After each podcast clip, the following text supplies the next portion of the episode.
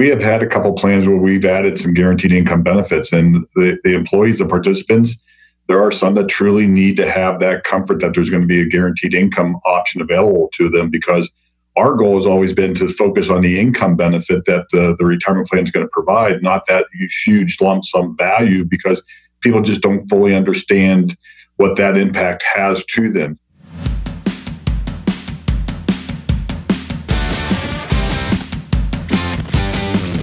From Rea and Associates remote studio in Newark, Ohio, this is Unsuitable, a management and financial services podcast for entrepreneurs, tenured business leaders, and others who are ready to look beyond the suit and tie culture for meaningful, measurable results. I'm Doug Hauser. On this weekly podcast, thought leaders and business professionals break down complicated and mundane topics to give you the tips and insight you actually need to grow as a leader and help your organization grow and thrive. If you haven't already, hit the subscribe button so you don't miss future episodes.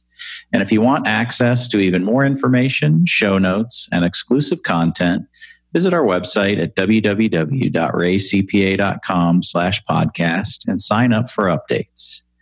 Last year, lawmakers passed one of the most substantial updates to help business owners with new retirement plans.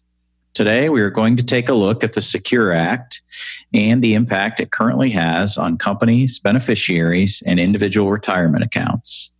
Paul McEwan, Principal and Director of Benefit Plan Services with Rea and Associates, and Steve Frank, Principal and Financial Advisor with wealth management organization Investment Partners, are here to help us break down the Secure Act and give us some insight on fiduciary best practices related to retirement planning. Welcome to Unsuitable, Paul and Steve. Thanks, Doug. Glad to be Thank here. you.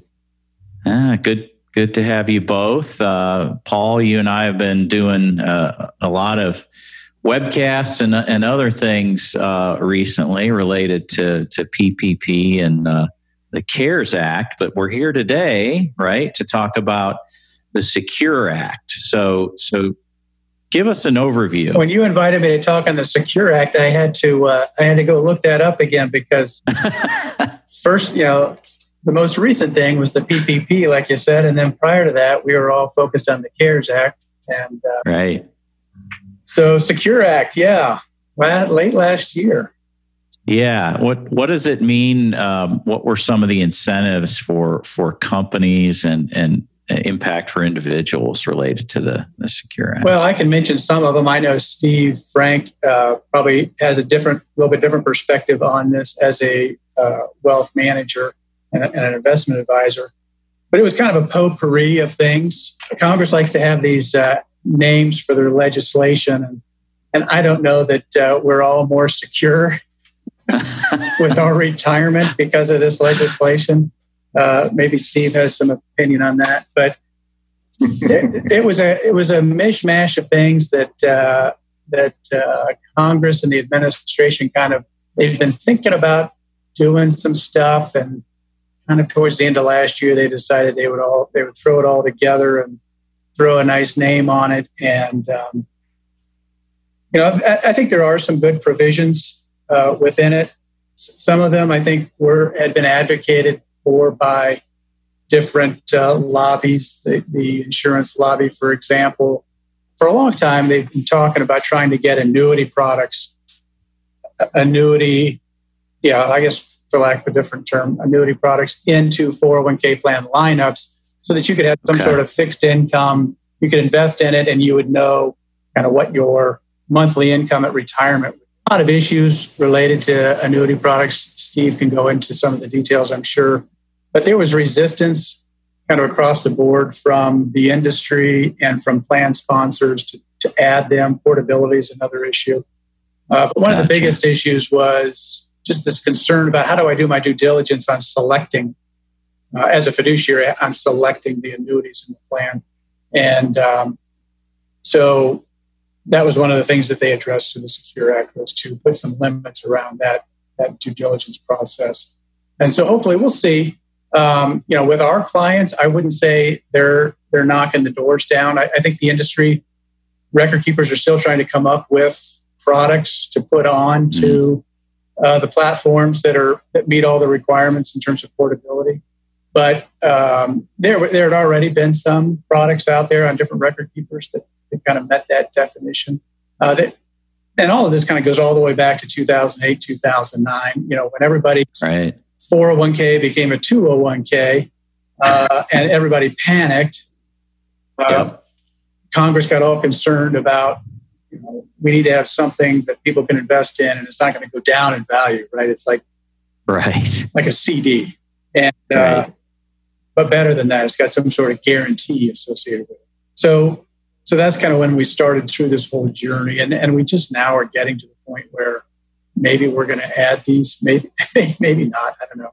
Yeah, beware the guarantee, right? Yeah, beware risk, the guarantee. There's always a risk, and there's there's fees that are you know that are part of these annuities as well. Yeah, uh, I, I, guess I'd like to invite Steve into the discussion to see what what his yeah, Steve, with, what with clients. No, what yeah. what do you see? I mean, we have this big. I know we keep. I keep hearing this uh, this MEP acronym, and and I I learned hey we have to we can't just use acronyms. So what? T- talk to me about MEP and what what what's going on with that and how this is all uh, part of the the Secure Act. Well, I think the MEP is a great tool or benefit that the Secure Act is offering, but I'll just uh, really briefly touch about what Paul was getting to uh, and kind of summarize the, the annuity benefits within 401ks also, because we have had a couple plans where we've added some guaranteed income benefits and the, the employees, the participants, there are some that truly need to have that comfort that there's going to be a guaranteed income option available to them because our goal has always been to focus on the income benefit that the, the retirement plan is going to provide, not that huge lump sum value, because people just don't fully understand what that impact has to them. So I'm kind of excited to see what uh, options could potentially be added. It's going to have to step up your fiduciary responsibilities. You're going to want to make sure you do your due diligence on the companies for the financial stability and soundness and competitiveness. So, again, I'm looking forward to uh, what the annuities could potentially bring for the employees to, to feel comfortable about retiring and if potentially, and segueing to where the MEPs come into play, where we could get more people to contribute into the retirement plan. Uh, okay. really just uh, an enhanced version of a multiple employer program, which has been around for a number of years. Okay. the biggest difference that is coming out of the Secure Act is, is that you don't have to have a commonality for your multiple employer group. You don't have to have all uh, Chamber of Commerce. You don't have to have all trucking industry. You could have the hairstylist down the road and the restaurant up the street and the law firm around the corner. Okay. And they could join this multiple employer group, or as it's called, a, uh, and Paul, you could probably help me with it, a, a pooled program, a pooled employee program. And a PEP, not a MEP, PEP. Everybody so, loves so what's the what's the benefit of that of that type of setup for for a, a business owner? where, where I see a huge benefit is, you know, and not to categorize groups, but I think for the smaller size or the companies that haven't wanted to add a retirement plan, that were concerned about costs and fiduciary responsibilities, I think these MEPs and PEPs are going to be phenomenal because we're trying to work out our own MEP PEP program where we could go and package it up as one program for all these different organizations. And I could potentially get pricing for a a much larger size plan, a 20, 30, 40 million dollar plan for all these small groups combined together. Where if you try to go get uh, 10 plans uh, that are $2 million each, they're going to have different pricing all over the place. And the conclusion is they're not going to have the most competitive pricing. And gotcha. I see that as a huge benefit of where the MEPs and PEPs are going to be able to provide some some uh, some simplicity to the programs, provide companies that weren't considering options to get in to potentially get in. And there are some other caveats to it. I mean, you got to have some simil- similarities to them. You got to have some some tax incentives, such as the auto enrollment, and again, try to get features that are consistently across the board. But uh, I see them as a great benefit for getting more companies uh, and, and, more employers to consider offering a retirement plan on a lot more efficiencies for for their group. That's awesome. So it's it's basically an economies of scale thing. It sounds like you get all these these businesses together, and it, it makes yeah, it it's a it's a, re- a, reduction of costs, right? And especially at the small employer level, the small plan yeah. Level. Uh, big big plans have always enjoyed um, kind of lower fees relative to small plans. So it's getting yeah. small plans into the same same fee ballpark as larger plans. uh, and it's also a mitigation of fiduciary uh, obligations or responsibilities. Uh, yeah, sharing those with professional plan administrators, professional service providers. yeah, offloading some of that. You can't get it. You can't get out from under all of your fiduciary obligations, but uh, a lot of the day to day stuff you can.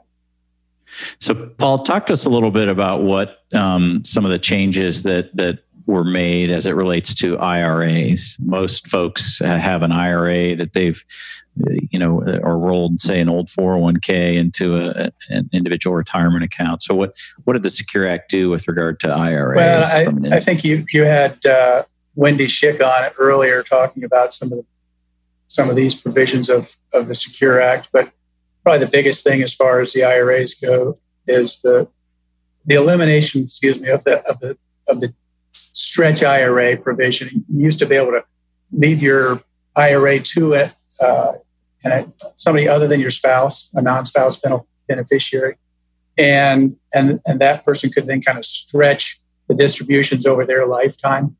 Uh, it was really powerful in the case of Roth IRAs. No, uh, no uh, minimum required distribution requirements. Uh, so they got, they eliminated that. Uh, it still exists. The, the spouse can can uh, doesn't have doesn't have to pull money out over ten years, but they shortened up the distribution time frame uh, from lifetime to to a ten year, and that was probably the biggest impact uh, when it comes to financial planning. I don't know, Steve, gotcha. if you have any additional comments on that. I know that was a pretty big sea change uh, from a retirement planning perspective. It, it is it is a game changer changer for a lot of different people because, as Paul made reference, the stretch provision we have utilized a lot for clients. Unfortunately, parents have passed away and uh, their children are, are still working. They got younger children themselves. They're high wage earners at this point. And the last thing you want to do is have them be required to take an additional distribution from a parent's retirement account that has to be liquidated during some of their highest wage earning periods, where the stretch provision allowed them to take out the, the minimum amount that was necessary. They didn't need more than that. It was something to help supplement their potential retirement and or inheritance for their children down the road. But now that it has to be liquidated over a 10 year period of time, I think it's going to be uh, some, some difficult decisions for parents to consider what they want to do with their beneficiary designation and understand where it's going and why it's going. One of the caveats I will bring up to this, and I'm not an attorney, I'm not a I won't draft the legal documents, but we have told a lot of our clients who have trusts as beneficiaries to really go back and revisit with your estate attorney uh, to confirm it is conforming to the new regulations, new rules, so that you're not getting false expectations that there are enough stretch provisions available because it, a see through trust basically is just going to be the same as any other beneficiary. There has to be liquidation within a 10 year period of time.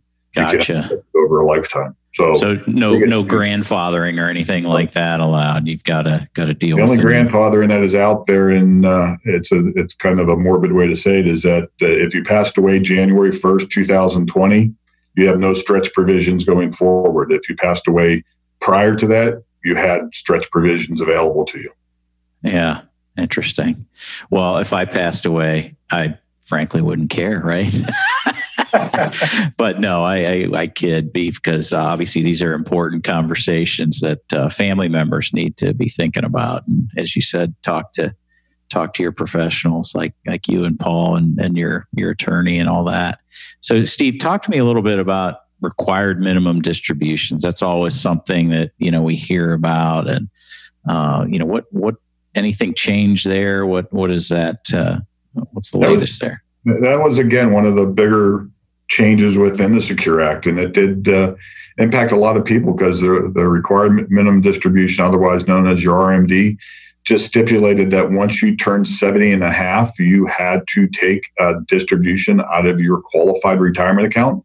If it was still in a 401k or if you had it in a traditional IRA, you the government said uh, time's up. You have to start taking some distribution because they want uh, the the income tax off of that. And the big provision that changed on it was uh, it effectively moved the RMD to 72 years of age. Okay. So you got gained an extra year and a half basically of uh, forgiveness of having to pay tax on your distribution. And again, this is just dealing with the minimum requirement. Gotcha. Uh, anybody can take any amount that you want, whenever you want, however you want, uh, when you are in retirement, especially in your 70s, if that's the case. But if you didn't need the money or were expecting to use the money, that the RMD did come into play, and again, that got pushed out from 70 and a half to 72. So okay. it was really just an acknowledgement that people are living longer, right? Yep. And and they're going to need their funds longer. Yeah. So let's start those distributions a little bit later than than we were. It's you know a year and a half, but it's better. Seventy two is better it, than 70 and a half. Right? It, it all helps, right? Yeah, it all helps. The, the other thing with IRAs, one last comment, uh, is it, it, eliminated the the age re- restriction in terms of making contributions. So again, uh, an acknowledgement that people are living longer, they need to continue to put money into an IRA, continue to add assets, accumulate assets for retirement since since we're living longer. Yeah. Now, Paul, from a, a, a, plan perspective, we're certainly seeing a lot more um, Roth options with within uh, plans as well. Can you can you talk a little bit about what those are? What for business owners out there? What does that what does that do? What does that mean? What what are the options there? You're just talking about Roth a Roth option in general in a in a 401k plan. Yeah. Yeah. Absolutely. Yeah, that wasn't necessarily part of of the Secure Act, but we, we do oftentimes talk with clients about adding a Roth provision to their 401k plan. And what it does is a lot of a lot of high income earners uh, are phased out of the ability to do a Roth IRA uh, in the traditional sense, you know, through, a, through an individual retirement account, particularly if they are a mm-hmm. participant in a retirement plan, which most people are.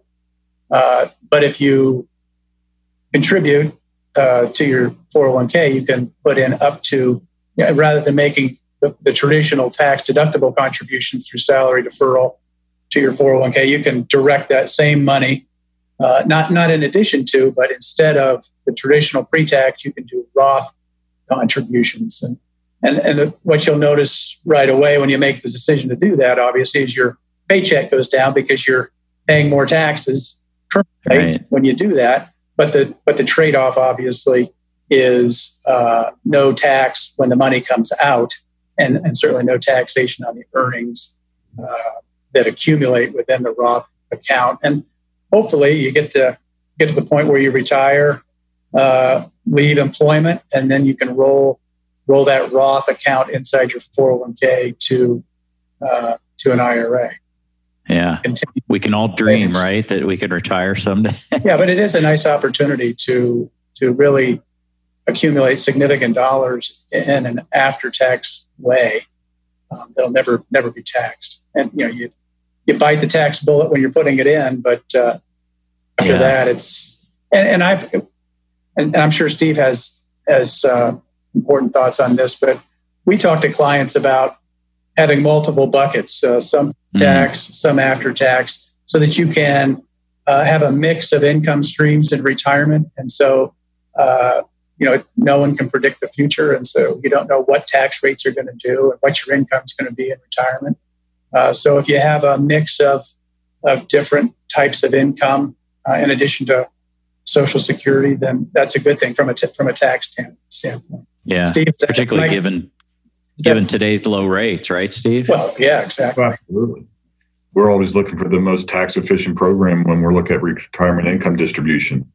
Um, and it's it, it's trying to integrate as many tax advantage programs as possible in the Roth 401k, Roth IRA. And one one big conversation we're having in today's environments with current market conditions is Roth conversions, uh, giving flexibility to people to maybe convert values that have dropped in value in an IRA to a, a, Roth account, pay the tax with anticipation of hopefully the stock or the investments or markets continue to appreciate in the future. And you just converted a, a value a little bit lower to get tax free income and distributions later. But yeah, going back to Paul's comment, I absolutely support the tax efficiencies uh, building a retirement income plan for anybody. And uh, 401ks give that. Uh, there was, wasn't anything in the Secure Act that emphasized Roth provisions, but it is definitely a planning tool that most people should at least review to see where it fits well, if it fits well into their plan or not. Yeah, absolutely. It's uh, it, I think ultimately the the the best advice here, right? Is sit down with your your professionals like uh, you know, like Steve and, and Paul here, and make sure that you're planning and thinking through uh, all these things. I think we now is a good time to sort of reset and, and, do a lot of that for for everybody. So, before we let you guys go, uh, I want to hear each of your comments on you know what what do you think's ahead? Uh, you know, not only with regard to the Secure Act, but any other potential changes that seem to be gaining steam anywhere in in, in the market that you think uh, have have a chance to to uh, impact us in the next uh, year or so? Well, I would just getting back to Steve's comments uh, regarding the MEP, we're still waiting on on regulations that, that the legislation Secure Act kind of paved the way to allow for these uh, unrelated employers to join join together and create a plan. Uh, what what what the devil's in the details on that. So hmm. uh, I know that proposed regulations from the Department of Labor recently gone to uh, OMB for review.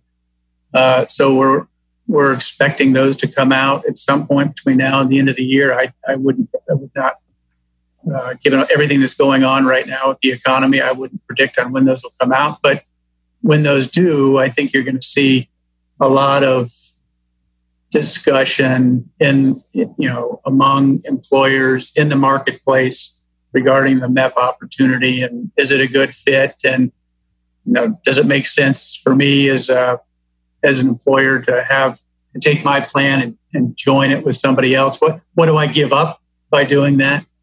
You know, other than I don't see a whole lot coming down the pike. This we've we've kind of had a uh, with with COVID and everything, kind of everything's kind of stalled. At, you know, at this point, mm. people are just kind of in survival mode. But yeah. um, but I, I, I do think that there will there will continue to be an emphasis on on getting more people into plans and that, that, was one of the big goals of, of, the Secure Act. We didn't talk about a lot of the other provisions, uh, individual provisions that really are, are, trying are aimed at increasing coverage. But uh, that will oh, that will continue to be a goal of the, of the, government. We'll start. We'll continue to see that. Steve. Gotcha. Yeah, I'll just emphasize Paul's last comment. There is a number of other provisions with the act within the act itself that is really trying to get more people and more companies to offer retirement plans. Uh, the government has recognized that Social Security was never and is designed not to be only a retirement plan for anybody. It's mm-hmm. supposed to be a supplement. That's how it was initially established. And how do you get more companies to participate in the retirement plan marketplace? Again, I think some of those are changing. And until the MEP program really gets some foundation tax wise, yeah, I think that's the biggest uh, adjustments that we'll still see a year from now, probably. Um, gotcha. But a number number other uh, provisions from the act that are very beneficial for personal planning. So, mm. like I made reference on the the beneficiary designation on your IRAs, if it's a trust or even if it's a non-spouse, make sure you, you you've reviewed those and understand on how they fit. So. Yeah, absolutely. It's it's a good time to certainly revisit and rethink all of those things as we should be. It's uh, as we preach with our, you know, on on the assurance and, and tax side of our our business at Rea. You know, these are living and breathing documents and and plans and all of that. Don't just uh, you know, it's not do it one time, throw it on the shelf and forget about it. So, uh, not good for anybody. But that's a yeah, great uh, great insight from both of you. Thank you, Paul, and and thank you, Steve, for for being on today. So really appreciate that. Appreciate the opportunity. Uh, yeah, absolutely. And uh, Steve, I'll overlook that Steelers banner that's hanging over your shoulder there, but uh, otherwise, enjoy it. Paul's got the, the he's got the right setup there with the the Buckeye theme, so I like that. But uh, anyway, if you want more business tips and insight or to hear previous episodes of Unsuitable, visit our podcast page at www.reacpa.com slash podcast. And while you're there, sign up for exclusive content and show notes. Thanks for listening to this week's show. Be sure to subscribe to Unsuitable on Apple Podcasts, Google Podcasts, or wherever you're listening to us right now, including YouTube. I'm Doug Hauser. Join us next week for another unsuitable interview from an industry professional. The views expressed on Unsuitable on Rea Radio are our own and do not necessarily reflect the views of Rea and Associates. The podcast is for informational and educational purposes only and is not intended to replace the professional advice you would receive elsewhere. Consult with a trusted advisor about your unique situation so they can expertly guide you to the best solution for your specific circumstance.